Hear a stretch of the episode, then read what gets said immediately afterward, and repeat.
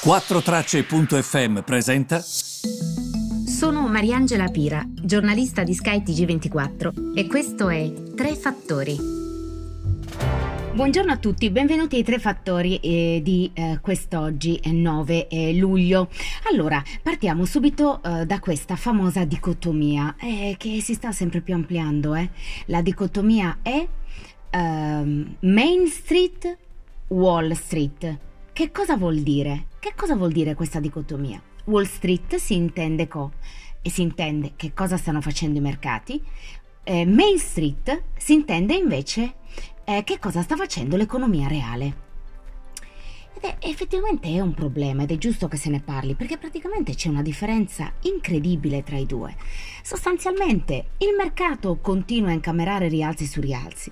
I mercati cinesi fanno molto bene, i mercati americani, il Nasdaq, ha chiuso per la venticinquesima volta nel 2020 una seduta record e questo dà proprio l'idea anche di come, non so come dire, ma la tecnologia si distingua dagli altri. Eh? C'è l'andamento del mercato che è in rialzo negli Stati Uniti, però c'è anche il Nasdaq che si distingue molto, non è un caso che abbia chiuso 25 sedute in eh, rialzo. Devo dire che questo è dovuto proprio alle big tech, i grandi della tecnologia, che continuano a sollevare il mercato, a dargli una mano e permettendo al Nasdaq di superare nettamente l'SP 500 e il Dow Jones, che sono gli altri due indici importanti negli Stati Uniti, in questo 2020. Non c'è assolutamente paragone eh, tra i due. Sostanzialmente Apple, Amazon, Nvidia, stanno veramente salendo tanto, sono titoli che si stanno comportando molto bene, ma anche per esempio Microsoft fa bene. Quindi eh, sono tutti titoli che si stanno comportando eh, molto bene. Poi che cosa è successo? Invece guardando al Dipartimento del Lavoro e guardando i numeri sul mercato del lavoro, in particolare alle richieste della disoccupazione, e queste le scopriremo proprio in questa giornata ehm, eh, di eh, giovedì.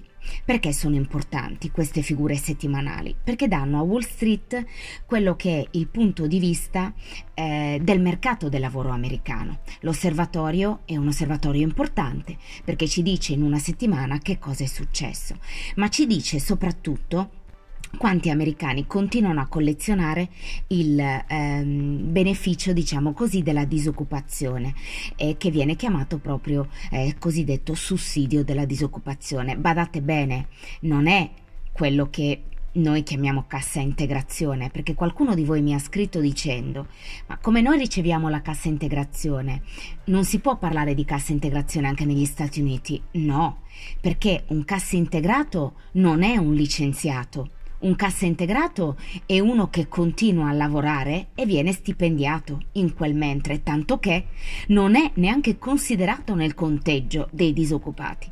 Mentre in America quando viene licenziato vieni licenziato, percepisci un sussidio sì, ma non è una cassa integrazione, è una cosa extra perché tu quel lavoro già non ce l'hai più. Non si può fare il paragone.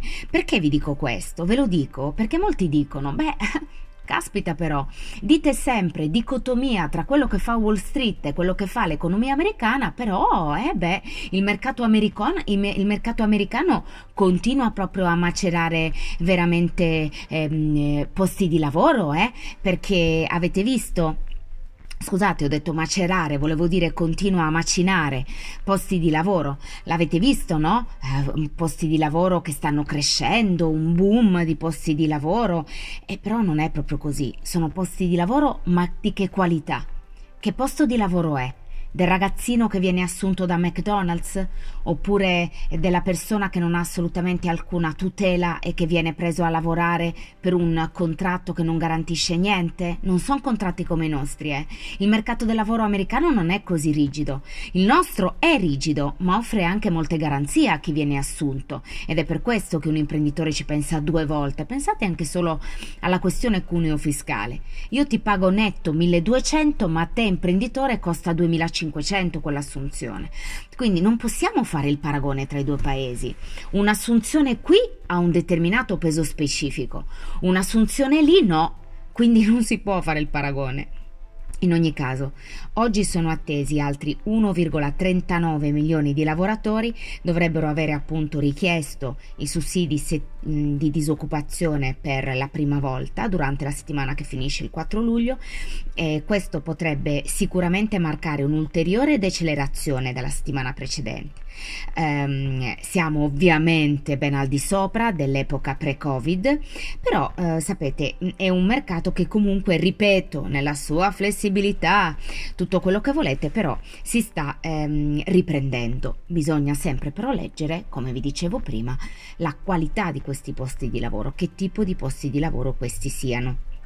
E, e diciamo che questa è la, um, se dovessimo fare un bilancio, è la quindicesima settimana consecutiva in cui i sussidi di disoccupazione rimangono comunque ben sopra l'asticella del milione e questo evidentemente è, è importante sottolinearlo perché mh, la situazione è difficile in tutto il mondo ovviamente non solo negli Stati Uniti no? per quanto concerne l'Europa io oggi vedo boh, una situazione mercati che si aggirano tra il rialzo e il ribasso però una situazione comunque positiva eh? ci sono speranze di una ripresa economica a volte mi dico magari loro pensano proprio che il peggio sia passato quindi è vero che c'è questa dicotomia tra un'economia che è ancora sostanzialmente ferma e quello che stanno facendo le borse, però magari viaggiando sulle attese loro guardano proprio al futuro e pensano beh beh beh beh, però il peggio è alle spalle, quindi insomma sarà positivo.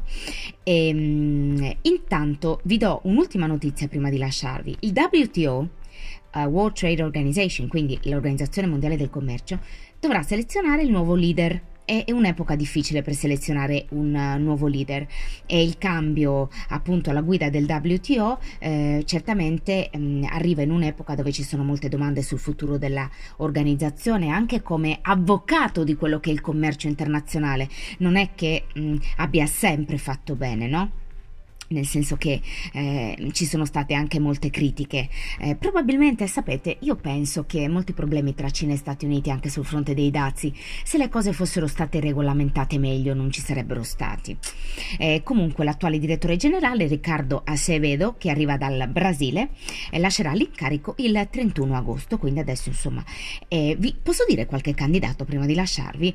C'è questo Jesus Seade Curi che arriva dal Messico, c'è Negozi Oconio Iveala che arriva dalla Nigeria, c'è questo Abdel Mahmoud che arriva dall'Egitto, Tudor Ulyanovsky che arriva dalla Moldavia, Yo Myung-he che arriva dalla Corea, Amina Mohamed che arriva dal Kenya, poi c'è un altro candidato dall'Arabia Saudita e un altro candidato dalla Gran Bretagna. Insomma, una sfida abbastanza serrata, mi sembra. Eh?